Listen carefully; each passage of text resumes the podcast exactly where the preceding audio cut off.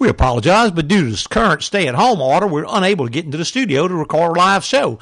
Today's show is a pre-recorded show from the past, and we hope you'll enjoy it. But you can't call in, so you can reach me at agcoauto.com. That's A-G-C-O-A-U-T-O dot com. Be glad to answer any questions you might have and enjoy the program.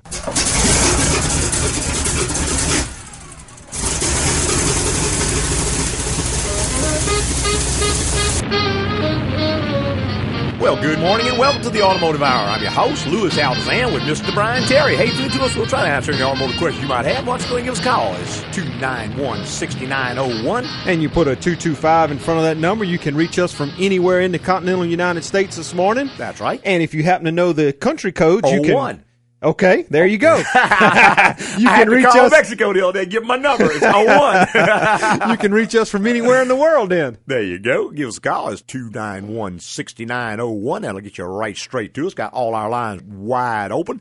And, of course, we always like getting questions from callers. It just makes the show a lot more interesting. sure, and then even out of the country or even out of the Area around the world, certain. Yes, sir. gives us different perspective on what's going on. That's right. Well, a lot of times people will tell you something or ask a certain kind of question. And you say, I never really occurred to me. Right, Because, because- environments are different. Right. It gets a lot colder in some areas. I don't think it gets too much hotter in too many areas, but I guess maybe in Death Valley. Yeah, I'm, I'm sure. I'm sure yeah. it does. Yeah, I had a friend of mine lived in Yuma, Arizona. Yeah. And he came and I said, Man, this is delightful. wow, it's less than three digits here. There you go. Just give us a call. 291 6901 will get you right straight to us. And we're going to our phone lines. Will, good morning, Will. How you doing, sir? You doing all right? Doing great, sir. Good morning. Look, I got a 95 Mazda I bought from a friend of mine. It's got that five-speed overdrive. Okay. And when I go to put it in the, in the overdrive, it's got like a grind in the, you know, in the transmission there. It, Yes, it sir. runs fine, but Yeah, they've had some trouble with those, Will. In fact, we rebuilt one in the shop this week. It's sort of a light design, and if anybody who had it before you was a little rough on it, they can chew up those synchronizers and it can be repaired. Or, I mean, if it's just a slight grind, you might try changing the oil in it and just see if that helps. Sometimes the oil has broken down and it's not lubing those synchronizers well enough certainly is inexpensive to do. It's not going to cost you a whole bunch of money. Probably is going to be too little too late, but it's certainly not going to hurt. You could try that. The other option is just give it a second whenever you shift to high gear and just wait a split second before you actually make the shift. What you don't want to do is sit there and force it to go because what's technically happening, Will, is that the input shaft is turning one set of gears, the output shaft's turning the other. So they're spinning at different speeds. When you shift gear, a slider has to move over and engage that gear. What it does, it catches a little brass ring that it pushes forward, which catches the other gear, spins it up so that when it goes to slide in, it can smoothly slide in. Now, what happens over time is that little brass ring tends to wear, and when it does, it grabs the gear. It doesn't catch it quite well enough, so it's not turning at exactly the same speed. So when that slider hits the teeth on the other gear, you get that grind noise. That's chewing metal off of those gear teeth. So the fix is going to be a rebuild transmission. But if you want to try changing the oil and just shift a little easier, you could probably continue to drive that for a long, long ways. can I just change your oil and say use that gearbox oil or something like that? I just put the regular 75 W90 gear oil in. I think that's what it requires. And any good Okay. Mobil One, there's no use to go to any kind of aftermarket additives and stuff. I, I just don't like those at all. I don't see what it Right. do any good. They make all kind of promises under the sun, but normal, just good gear oil, something like Mobil One or any of the major synthetic oils is going to work just fine. Okay, that'll work. I appreciate it. All right, Will. Thanks, man. Have a good day. Mhm. All right. 291 6901 is the number. If you want to be part of the automotive hour, we would absolutely love to hear from you. And we're going back to the lines with Todd. Good morning, Todd. Hello, Louis. Appreciate your show. Yes, sir. Thank you. I have a 02 F250, Okay. 5.4 gas, and it's intermittent problem, but I know what causes it now. Okay. I go to start it, and I let off the starter prematurely so it doesn't start, Yes, sir. and then it's done it before. It won't start after that. I did it last night. I got it start, but I had to keep the RPMs up to about oh 2,000 and uh, drop it in the drive to get home. Okay. It's not a fuel pump because it'll run fine. No, sir. That's not going to be a fuel pump issue. I don't think. fuel filter. Is it throttle position sensor, uh, mass airflow? I don't. I don't know. It, say once it gets running, it'll go. Yeah, that's kind of strange. Won't idle. Yeah, if it, it and it's an 02 model, Yeah. So it does not have drive by wire. You got a cable on the throttle body. Yes. Okay, if it's got a cable on the throttle body, I would suspect probably the idle control valve, the idle control servo. That's going to be a little long piece with two bolts holding it down and a wire going to it. Those were absolutely notorious, Todd, for going out. And it may not fail completely. It may just fail at times. It's actually a little stepper motor. And the way that works, it's not 12 volts off on, it's a pulse. The PCM sends a pulse to it, which turns a little mechanism which gears it in and out. And I think maybe when you're cranking and letting off, you're causing some kind of confusion Yep. to the driver circuit, or maybe it's just weak and under those circumstances it can't recover and it's probably staying closed. So the tip is if you can hold your foot on the accelerator and it starts and runs, then you're just doing the job for it. You know, you're providing idle. Right. If that's the case, then that would be the first part I would suspect. Now, one way that we sometimes can check those, take something like a screwdriver handle, take the air box off the top of the thing, and just kind of wrap it with a handle of a screwdriver or something and see if it starts to idle. Because sometimes what you if- can hit them and, and they'll, they'll free up. Where this is located? It's right, right on top of the throttle body somewhere. I don't know exactly where, but you'll see it. It'll be It's it's about three or four inches long, round, and like Louis said, it's got two bolts Two bolts it and a wire. and a wire plug on. Yeah, the it's the only thing that looks it. like that. Now, in 04, they went to drive by wire. They totally eliminated that whole system, and there's a servo motor in the throttle body that actually drives it. Okay, so But- it's a servo motor mounted near the throttle. It's body. on the It's throttle on the- body, right. yes, sir. on the mm-hmm. throttle body. and it'll be silver with a wire plugging into it, two bolts. So now I tell you, if you want to go to my website and just type in the word idle, it's going to bring up an article on it, and there's a picture of one. Okay. You'll know kind of what you're looking for. Now that's not the only thing that can cause that. A throttle position sensor could cause the same thing, or any number of things could, but that would be the first place I'd go and just check it and make sure that is it. Normally, if you can give it a little gas and it will go, you know, you're not giving it gas, you're just opening the air horn. But if you do that, you're doing the job for it because all it does is opens up, allows air into the engine, and by allowing air into the engine, the fuel injectors are going to supply the fuel, and it's going to run like that. Okay, and that part is called the what? Idle control servo. Idle control servo. Okay. It's like I'm confusing it when I turn it off before it starts running. Could very well be, yes, sir. And it'll come back. I've, I've done it before, and then it'll run. Com- Mm-hmm. Well, see, it- wrong with it. the PCM may not send its pulse on every condition, and engineers try to think of every possible thing that someone's ever going to do when they run a car, but maybe they didn't think that they're going to try to crank, quit cranking before and then hit it again, and maybe it doesn't resend that signal. And if you got a good servo that remembers where it was, then it's probably fine. If you got one that closes up when you release the power, there's all kinds of probably we could speculate for days and Yeah. days, but that's just Right. the pla- first place to start looking. Okay. All righty. All right. Thank you very much. All right, much. Todd. Thanks, man. Bye bye. We've got Bill's been patiently holding. Good morning, Bill. Yes, good morning. Yes, Good sir. morning. I got a 05 Honda Accord, Okay. the EX model, Yes, sir. and my battery light came on, and I, I stopped off at a shop. They told me that the alternator was bad, Mm-hmm. And they quoted me a price of like 600 and some odd dollars to Okay. change out the alternator. Okay. They said it was like a, a 300 and some odd dollar part, and then then the labor to put it in. Yes, sir. in a bad spot. Mm-hmm. I just thought that price was kind of high. Is that in the ballpark? I'm really not sure, Bill. I'd have to see that particular engine. Some of them are very difficult to get to. They're buried kind of. I would want to know more what alternator are they planning on putting on. It's at, at a dealership. So Yeah, an OEM Honda part. Good. If you put an OEM part, they probably are not out of line on their price of the part. I know those are probably around three hundred dollars, and in my opinion, worth it. You can buy the cheap aftermarket ones; there just don't hold up.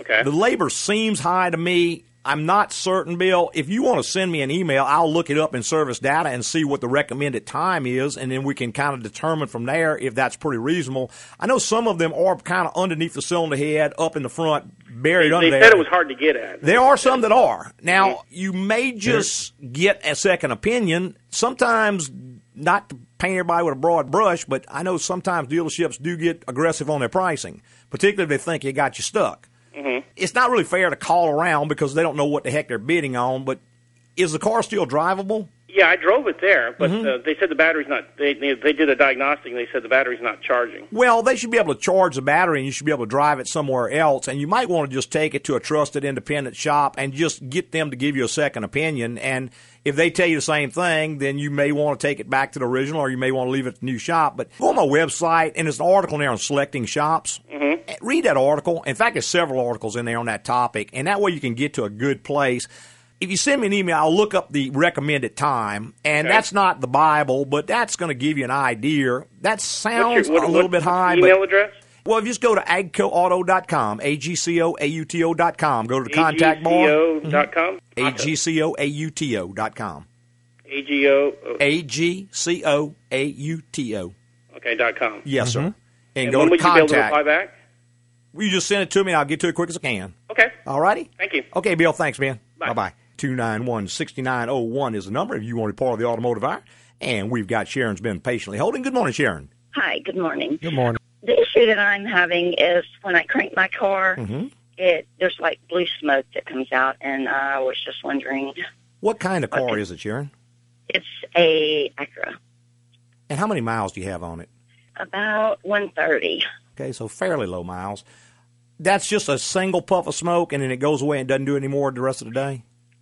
I think so. If it sits for like eight hours at work when Yes. I get in the car, Yes, sometimes I do see it again. You will see it again. Let me Uh-huh. ask you this. Are you losing any engine coolant in the engine? No, not that I'm aware of. check and make sure the coolant bottle is not low. It's probably not going to be oil simply because that car utilizes a catalytic converter system that should vaporize any oil that comes out the exhaust. It, it won't smoke, it'll just burn it up. Okay. There's a few possibilities. One is if you've got any type of a coolant leak where coolant is getting into the combustion chamber, you're going to get a big puff of white carbon because when that coolant hits that carbon in that combustion chamber, it's going to break it up and it's going to blow it out and it's going to be a big old puff of white smoke. Mm-hmm. That is one possibility. That could be something like a blown head gasket. It could be a leak somewhere in the system. Now, one other thing, if you are in a relatively cold area or it only occurs when it is cold and humid outside, very often what happens is humidity just leaks into the exhaust system at night or when it sits for a while because it's wide open. There's a hole in the tailpipe. When you mm-hmm. crank it up, that red hot exhaust gas hits it and it's going to produce steam. And some cars will produce a puff of steam when you crank them up, and that is normal. Right. So I would probably want to know if you're losing any coolant. If you are, I would be very concerned. If you're not losing any coolant, I would probably be far less concerned. I mean, it is Okay. possible that the valve guide seals could cause that problem. That's a seal around the intake valves, and it can suck all mm-hmm. down that stem, and it can make a puff of smoke like that. But generally, the catalytic converters will burn it up before you actually see it. okay. Well, it is pretty big. Does it dissipate readily, or is it Yeah, kind of hang yeah, but- around? By the time I leave the driveway, I don't see anything. Yeah, if it Sounds- goes away yeah. fairly quick, it's more likely going to be steam, Right. or something. See, all smoke would generally hang around a while. It'll be kind of bluish white, and it's going to stay there just a bit until the air dissipates it. Are you losing oil? In other words, do you have to add oil to the engine? I'm not losing any oil, and Uh-huh. I've never had to put Freon in it. I've had that probably going on three years, and it never runs hot or Yeah, check closely the coolant level. There's a little reservoir Okay. hood, or have someone check it for you. Make sure Okay. you're not losing any. If you're not losing any coolant and you're not losing any oil, I don't think I'd be too concerned. Okay, particularly great. if the car is parked outside. I mean, one thing you could do if you just kind of wanted to eliminate that as a possibility, you know where the tailpipe comes out in the back. Get Mm-hmm. something like an old towel or a shot, you know, just an old, old rag of some sort. And tonight when you go in, just kind of plug it up, just stick it in there. Mm-hmm. And when you crank it up in the morning, it'll blow right out. I mean, you don't even have to go back there and take it. It's going to blow out as soon as the engine cranks up. And see if it does not do it okay. because that's going to prevent moisture from leaking into the exhaust system overnight. And if it does not do it, then I would not be concerned. It's, it's pretty much normal. All right. Well, thank you so much. All right, hey, one last thing, Sharon. Check Okay. the brake fluid. Make sure you're not losing any brake fluid. Okay. Because if you lose brake fluid, sometimes there's a vacuum brake booster, and the fluid can actually run out of the master cylinder into the booster and be sucked into the engine that way. That's one last thing. But if you're not losing any fluid levels at all, I wouldn't be too concerned. Okay. All righty? Thank you so much. Yes, ma'am. Thanks for calling. Mm, bye-bye. Bye bye. We got to take a quick little break. John, if you hold on, you'll be straight up after this break. To west.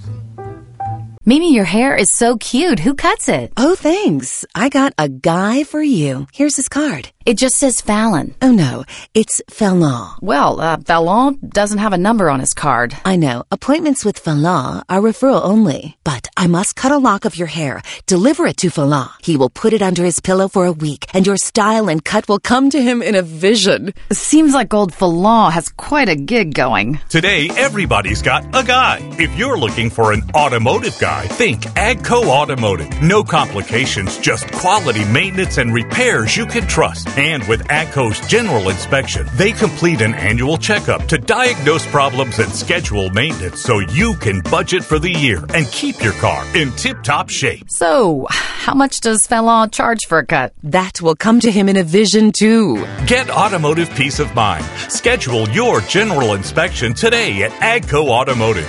AGCO, it's the place to go.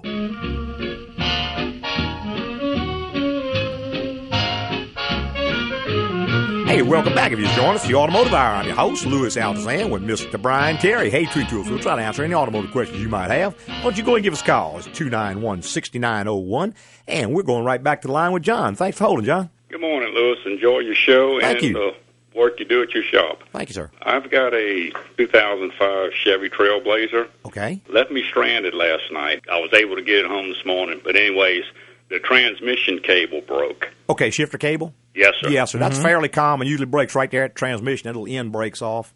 Yes, sir. I, I was able to limp it home, put a couple zip ties around it, and I was sir. able to get it in gear and drive it home. Mm-hmm. Is that a troublesome job changing? Not too bad. About two to two and a half hours. It does run underneath the carpeting, and so you do have to do a bit of work to get it out. I mean, if you're real, real handy, you could probably do it yourself. If you not so much, you do have to take some of the interior and stuff out to get the cable out of. I buy them from Chevrolet. I want to say the cable's about eighty or ninety dollars if I remember right, maybe a little more than that. But so you're probably talking three, three fifty somewhere in that range to replace it. Okay, yeah. I'm pretty good mechanical wise, but I have very little patience. Mm-hmm, I understand. well, I, I can tell you, interior work is not your statue. Then Look, I'm the same way. I, I love working on it, but when, when it gets to that tedious stuff, like how do you get this little panel off? There's no screws in it. yeah. now what? Right, You right. know? I've already bought the replacement cable from a Chevrolet place. Yes, so Okay. Mhm. I'm gonna just bring it to you. Monday. Yeah, we can do that. Okay. I All right, John. appreciate it. Okay, All John, right, thanks, sir. man. Bye bye. 291 6901 is the number. If you want to be part of the automotive hour, we would absolutely love to have you.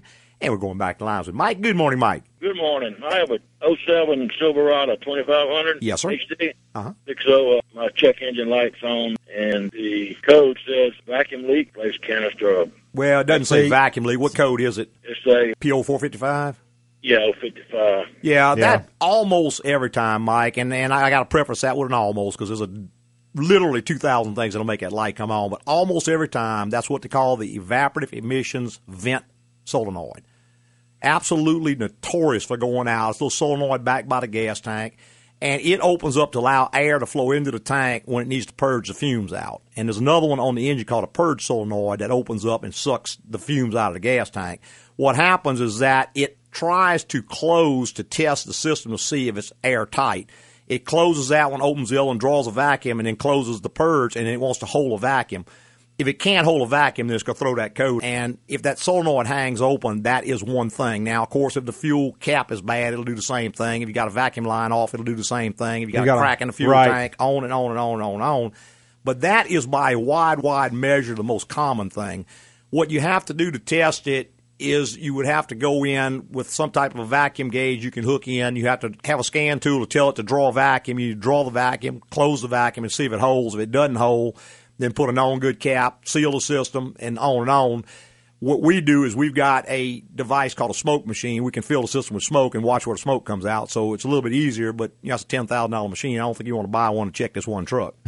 You know? Right, right. But Yeah, well, I, I, I fairly changed, easy to uh, change. They do have an updated solenoid for it with an update kit that changes where you locate the inlet filter because they say dirt gets into them. I don't know. I think it's just a junk part, but there is an update kit for it available through GM. I replaced the gas cap. Would the light go off if, if it corrected the problem? After a few key cycles, yes, sir. You may have to cycle the ignition and run it a few times. It won't go off immediately.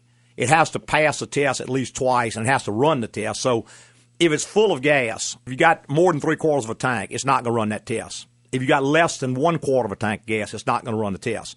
So you have to have somewhere around a half tank of gas, and it would probably take three or four key cycles from a cold start. Right. And if it passes two times, it will turn the light back off. Okay. So, you know, you want to just try it a few more times to see if the light remains on. You can bring it in. We can check it and tell you definitively that is it. Not a big labor job to change. I usually change the purge solenoid at the same time just because it's inexpensive. And what's going to happen is three months from now, you'll be back with the same light on again. The purge will be bad. I usually change them together. I change both of them at the same time, you know, unless the customer's real tight for money. both of the sensors. No, this valves, the valves, the purge valve and the vent valve. Purge valve. hmm The only sensor is a pressure sensor. That's part of the fuel pump. I also have a PO one twenty one. Okay, that's an oxygen sensor code. Don't fool with that until you fix the other problem. Right, because it could be causing. Right. The engine's Correct. leaning out. It's going to set a lean code on that. So you can't ever take those codes literally. You got to know how to read them. Not like I need to bring into you guys. Well, you, if you don't want to waste a bunch of money, you do. Yeah. See, if it Oh, leans uh, out because of a vent solenoid stuck open, then it's going to run lean, and the oxygen is going to say, "Hey, we're too lean." So it's just reporting it's too lean. Doesn't mean it's bad. Right, right. All right. Well, we'll bring it in next week and let you guys uh, check. I'm gonna try that cap and see Yeah, you can try that and see. If you get it to a half a tank of gas, and it's going to have to see some cold starts. Now, what it calls a cold start is that the coolant temperature has to equal the ambient temperature. In other words, it, the engine temperature has to be the same as the outside air. If it doesn't see that, it's not going to run that test. So it has to sit probably all day or all night. When you crank it up first thing, then it's going to start to execute the test if it has the right level of gas in it. So if it's got a full tank or an empty tank, it ain't never going to run the test. So get it to a half a tank, crank it up a few mornings, and see if light goes off, you're home free. All right. Well, All I appreciate it. Okay, man. Bye. 291 6901 is the number. If you want to be part of the automotive hour, we would love to have you. And we're going back to the phone lines with Barry. Good morning, Barry. Good morning. I got a 98 Silverado 1500 pickup truck. Mm-hmm. Okay. Going down the road, I always make sure I got gas in the truck, and it's between a quarter and a half a tank gas. And all of a sudden, it just dies on me. Out of gas. Yeah, so many things can cause that, Barry. Hold on, I got to take a break, but if you hold on, I'll get you right after the break. All right, we're thank you. Take a quick little break. We'll be right back with more in the automotive hour. Linda, I've been so tense lately. Can you recommend a masseuse? Oh, have I got a massage guy. Johan Thundercloud. He's Swedish Native American who uses classic deep tissue massage with natural healing methods. That sounds interesting. His deep tissue green pine cone massage is amazing, along with the piercing eagle claw technique, working your muscles with a rhythmic screech. Ah. When you hear that, you know it's working. I bet. It seems everybody's got a guy these days. And if you're looking for an automotive guy, check out the team at AGCO Automotive. We keep it simple with high quality maintenance and repairs you can trust. And don't forget about AGCO's general inspection, an annual checkup to diagnose problems and schedule maintenance so your car will perform for the long term. One thing though, do you bleed easily? What? Johan will want to know. Get automotive peace of mind. Schedule your general inspection today at AGCO Automotive. AGCO, it's the place to go. Victory crew when you're making me punch you Hey, with welcome back. If you just joined us, the Automotive Hour. I'm your host, Louis Altazan, with Mr. Brian Terry. Hey, between two of us, we'll try to answer any automotive questions you might have. And just before the break, we were talking to Barry, and Barry, you said that you cranks up, it runs for a while, and then it dies on you. Well, I was just going down the road, and it just died on me. Mm-hmm. Okay, and then it sat for a side of the while. road, and I, I'm, I'm trying to crank it up. Mm-hmm. And I'm going like, I know I've got gas in here. Okay, yes, sir. And the needle is flicking left, right, left, right, and going crazy. So I get somebody to bring me some gas, Mm-hmm. put it in, and it cranks right up. Yeah, but it probably cool off in the interim. Has it That- done it again? No, that was just the first time it did it. Yeah, if the needle were flicking back and forth, that sounds Yeah. like it's losing a ground. Okay. So there's a connector that goes to that fuel pump, and it's Uh-huh. got I think four wires in it. Those are notorious for burning up, and generally the ground is what burns up on them.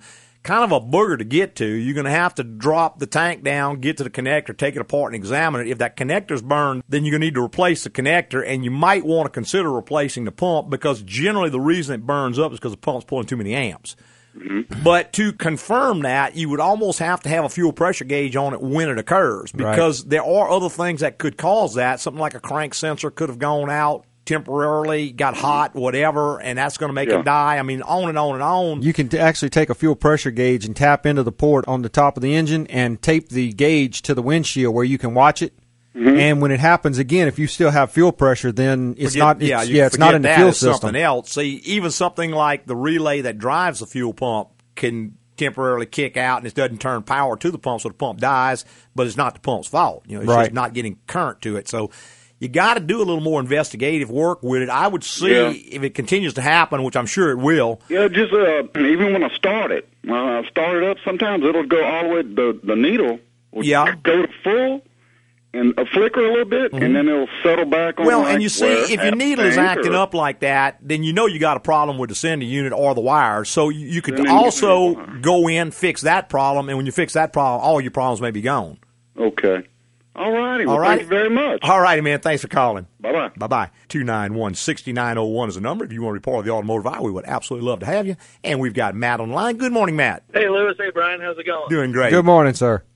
Hey, I just bought a new 2012 Chevy Tahoe, and I live right in Washington, D.C., right outside of there, and we got real heavy traffic. Okay, sir. And I was wondering, as far as I've had an old Tahoe, it's gone through two transmissions, and I don't want to do that with this one. Yes, sir. Changing the fluid, I know you say don't flush them, but Correct. how often would you recommend to change the filter and fluid in it? Matt, if it was my vehicle, every 50,000 miles. 50,000? Yes, sir. And GM is going to tell you close to a 100. But again, GM's in the business of selling vehicles. And one thing that's going to drive you to a new vehicle is having to put a transmission in that one. That's probably going to have a six speed in that one, doesn't it? Yeah, yeah. Yeah, that's a pretty expensive transmission. I would be doing that every about every fifty thousand miles, and be sure you use the Dexron Six, which is the, The GM synthetic. synthetic fluid Right. that they've come out with for that one. Change the filter and everything at the same time, and just don't let anybody tell you any different. Don't let anyone flush it, and don't let anyone go in and put the wrong fluid or, or not change the filter. There- there's several articles on the website. I've got one on servicing transmission called Proper Service or something to that effect. Just type in transmission service, it'll come up. It'll give you all the particulars on it, tell you everything to look for. So if you do it yourself, that's great. If you have to have it done, at least you'll know what to look for. Okay. And as far as engine oil, what would you recommend there? Depends, That- Matt, on the way that you drive the vehicle. What is your average of- trip? How long do Yeah, you drive at a time? A lot of stop and go and short trips, Short trips, man, I'd be doing every 3,000 miles.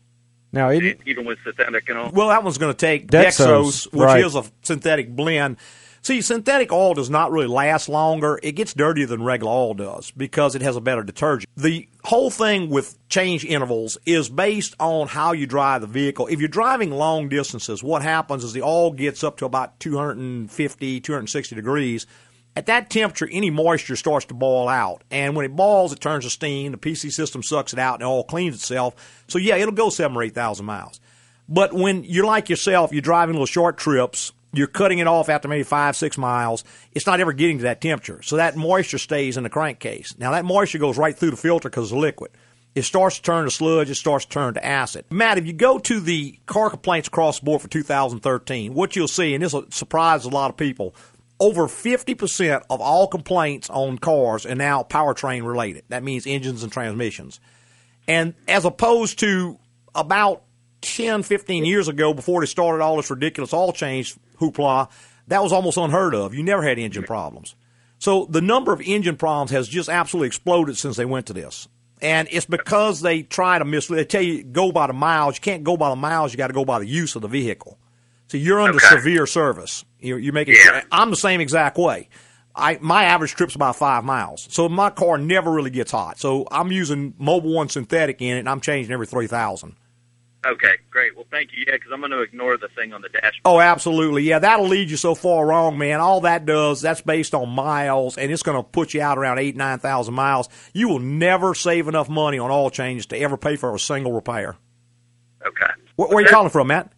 Uh, right outside of Washington, D.C., McLean, Virginia. Oh, great. You gave the producer your name and address? Yes, I did. Well, yeah, good you. deal. I'll get an Agco t-shirt out to you. Appreciate it, guys. Yes, sir. Thanks for calling.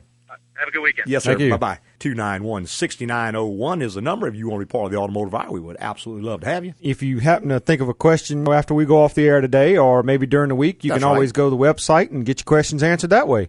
The address is agcoauto.com. That is A G C O A U T O dot com. That's right. There's a contact bar on each and every page. You can send Louis an email any time of the day or night and get it back within 24 hours. That's right. And normally a lot faster. I happen to be sitting at the site last night doing some work on it, and a little chime went off. I got an email. Uh-huh. Immediately replied and got, wow. I thought I just happened to be sitting here. Right. But I will always get an answer back to you pretty darn quick. Sometimes on the weekend, Lane and I may go out. We may leave town or whatever. And I do carry a laptop. Now, you're not going to get me quite as fast that way because I'm Right. going to run back to the hotel to check on it. But we do travel a good bit. But you always get an answer within 24 hours. And most time a lot quicker. Normally within a couple hours. Even during the day, I sit there and answer it. Right. And if you happen not to get one go back and check your return address because if mm-hmm. we get a wrong address, there's no way to, to send it back Check to you. your spam folder because a lot of internet providers see a server sending out a tremendous amount of email like we do, and they will mark it as spam, and they may stick it in the spam folder. So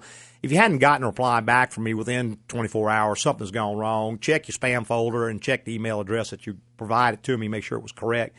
And while you're on there, a few other things you might want to take a look at. The detailed topics is just a tremendous amount of information on a number of topics. I put the first of two on there this morning about water leaking into the car. Uh huh. And this one it pertains to water from the I call HVAC HVAC system, which is Uh-huh. the heating, venting, air conditioning system. And if you have a puddle of water on the right side floor, which is very very common, there's normally one of two things that causes that. One is a drip from the evaporator core, which is the water that it removes from the car. There's actually a drain that goes from the case out of through the firewall, and so it'll drip out on the ground. That is correct. That's the water you see dripping under the car when it's running. Now that can malfunction and drip inside the car, and it goes into detail on that. The second is the heater core can actually leak, which will Right. drop antifreeze or coolant into the car. which is a different texture, different smell. Sort of a sticky, Right. Waterish fluid that will not evaporate like the regular water may. So those are two of the things you can look for. Now that's not only annoying and unsightly. It is a problem. It's a big problem because number one, it's going to cause rot in the carpet. It's going to mildew. It can cause mold, which can make you sick. And also that excess humidity in the car can knock out a lot of electronics, cause you all kind of mm-hmm. weird electrical problems. Normally, when we see a car that's had a water leak, be it from the HVAC, AC, I'm gonna get this one of these days. One of these days, try it again. HVAC system. There you go. Or from a window leak or a gasket leak, which we'll cover all that next week. Uh huh. It's going to be a car that has a lot of electrical problems. Right. We get that quite a bit. Computers and everything else going They, out because they just do not like that humidity. No, it's just not designed for that. So good article. Go on there, see what you think. AGCOAuto.com. That's A G C O A U T O dot com. I think you'll really like it. And we're going to our phone lines. Will, good morning, Will. Hey, how you doing this morning? Doing great, sir. Good morning.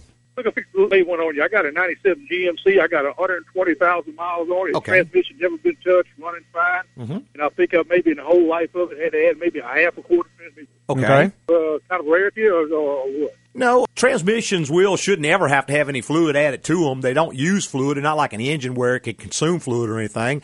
Most of them are going to leak to one degree or another, and they may lose a little bit of fluid over a long period of time. That wouldn't be enough for me to be concerned about. I would probably recommend servicing that transmission just because the fluid is going to be almost 100% depleted at this age. Age Yep. is just as bad as the miles. You don't have many miles on it, but the age really gets to it. The fluid starts to lose its additives that do things, and your seals will start getting hard on you. Inevitably, you will have trouble if you do not change the fluid and the filter in it. Is that going to happen tomorrow? Probably not. Is it going to happen? Almost guaranteed it will. Now, you can hear people are going to tell you, Will, oh, we don't want to, if it hadn't been done in that long, you don't want to do it. Well, that's silly. You know, it's kind of like saying, well, I hadn't taken a bath in two weeks, I'm not ever going to bathe again. Proper service can never, ever, ever hurt your car. What some people are worried about is it's gone all these years without a service. If they go in and they service it and it happens to fail in the next three months, you're going to blame them. Kind of like the old farmer, he's plowing with his mule, mule keels over dead. So, well, he never did that before. You know, well, he ain't gonna never do it again either. I mean, whether you service it or not, I mean, it may fail. That's just the odds of, a, of an old transmission. But Especially one with no service like right, that. Right, never had a service. But the service, a proper service, cannot possibly hurt it, and it may buy you some time. It may replenish some of those additives.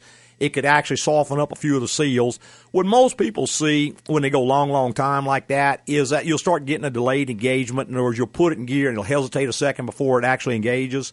And that may not have started happening yet on yours, but the seals will get hard and the fluid will run past the seal, and so it won't engage immediately. And then when enough hot fluid runs past the seal, it softens it up enough to get it to go. Now, the worst thing you can do is start accelerating it, trying to get it to drop into gear. Right, If that- you let it sit it up. for a minute, you can drive that transmission in good ways like that. That is correct. But I would definitely be doing a proper service. You definitely do not want what they call a flush. You don't want anybody to go and take the cool lines and run clean fluid through a dirty transmission. That does no good at all and can actually harm it. Right. When you drop the pan and drop the filter, go ahead and drain that filter out and cut it open. Just take and cut the plastic off around it and open up the filter that's inside it. It's a two part filter that's folded over. Mhm. Just take and open it up and look what's inside of it. If Yeah. you see snap rings or Yeah, if you see clutch pieces chunks of or metal in it, chunks all of that. metal, then you know you're pretty much on the way out. Yeah, you're pretty close to the end. You don't want to see any metal at all, but at that age, you may You're gonna see see some. Yeah, little. Little fine, slivers. fine silver spots or something, but you don't want to see any little pieces that you can actually feel with your finger. Anything like that is, is generally a bad sign. And again, if you just go to my website and type in transmission service, it's going to bring up a big article that's got a bunch of pictures. It tells you a normal amount of metal to see, alarming amount, and a, a failed transmission. It shows you three pictures, gives you a lot of details on it. If you want to do it yourself, you can. If you want to take it to a shop, it's not really expensive to have it done. There's also a seal that goes up in the valve body that holds that filter. Takes a special tool to pull that seal out. You're going to want to change that seal because if you pop a new filter without changing the seal, what'll happen, the filter may fall down into the pan, and now you're getting unfiltered oil into your transmission. I got you. All right. Look, I work right. Look, I work right there at Capital Freightliner, right down the road from. Yes, sir. Uh-huh. Mhm. Yeah, check it out there. Yeah. Yeah, not a big deal at all. It takes us about an hour to do it. Not really expensive service. Okay. All right, bro. Appreciate it. I. Will. Thanks for right, calling, sir. man. Bye bye. 291 6901 is the number. If you want to be part of the automotive hour, we're going to take one last little break and we'll be right back with more. Hey, Mike, I'm thinking about boiling some shrimp. You know where I can get a good price? Oh, yeah, I got a shrimp guy. But there's a catch. His name is Remy Labateau, and you have to go down to Lafourche Parish and meet him after midnight. Okay. He'll be behind the dumpster of an abandoned fireworks stand off Louisiana 1, and you have to buy exactly 50.3 pounds. Well, that's oddly specific. It seems everybody's got a guy these days. And if you're looking for an automotive guy, look no further than the team at AGCO Automotive. No hassles, just straight up quality maintenance and repairs. And with AGCO's general inspection, they can perform an annual checkup to find any problems and schedule maintenance to keep your car running right, saving you money in the long run. So, what kind of seasoning do you use? Oh, I got a seasoning guy too. How do you feel about traveling to Bangkok? Get automotive peace of mind. Schedule your general inspection today at AGCO Automotive. AGCO, it's the place to go.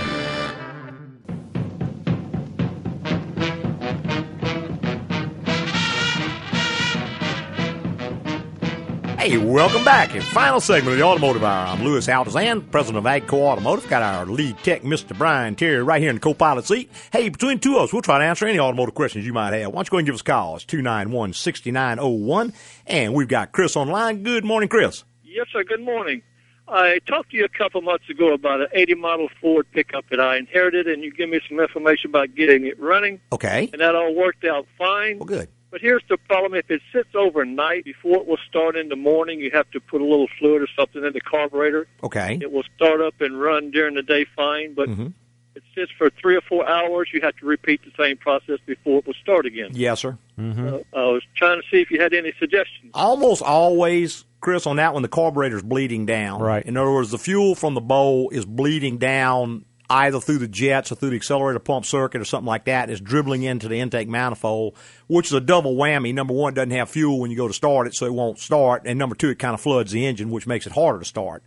But that is almost always, especially if you put fuel in it and it will start. Yes, sir. You put a little, you know, a little fuel in it, Yeah. and it'll start right up. Yeah, up. I bet you Yeah. that that fuel, that carburetor is bleeding down. You're going to have to rebuild the carburetor to fix that. It's probably the seals have dried up in it, or the ethanol in our fuel has gotten to them and eaten them up. But you should be able to rebuild that. You're pretty handy, Chris.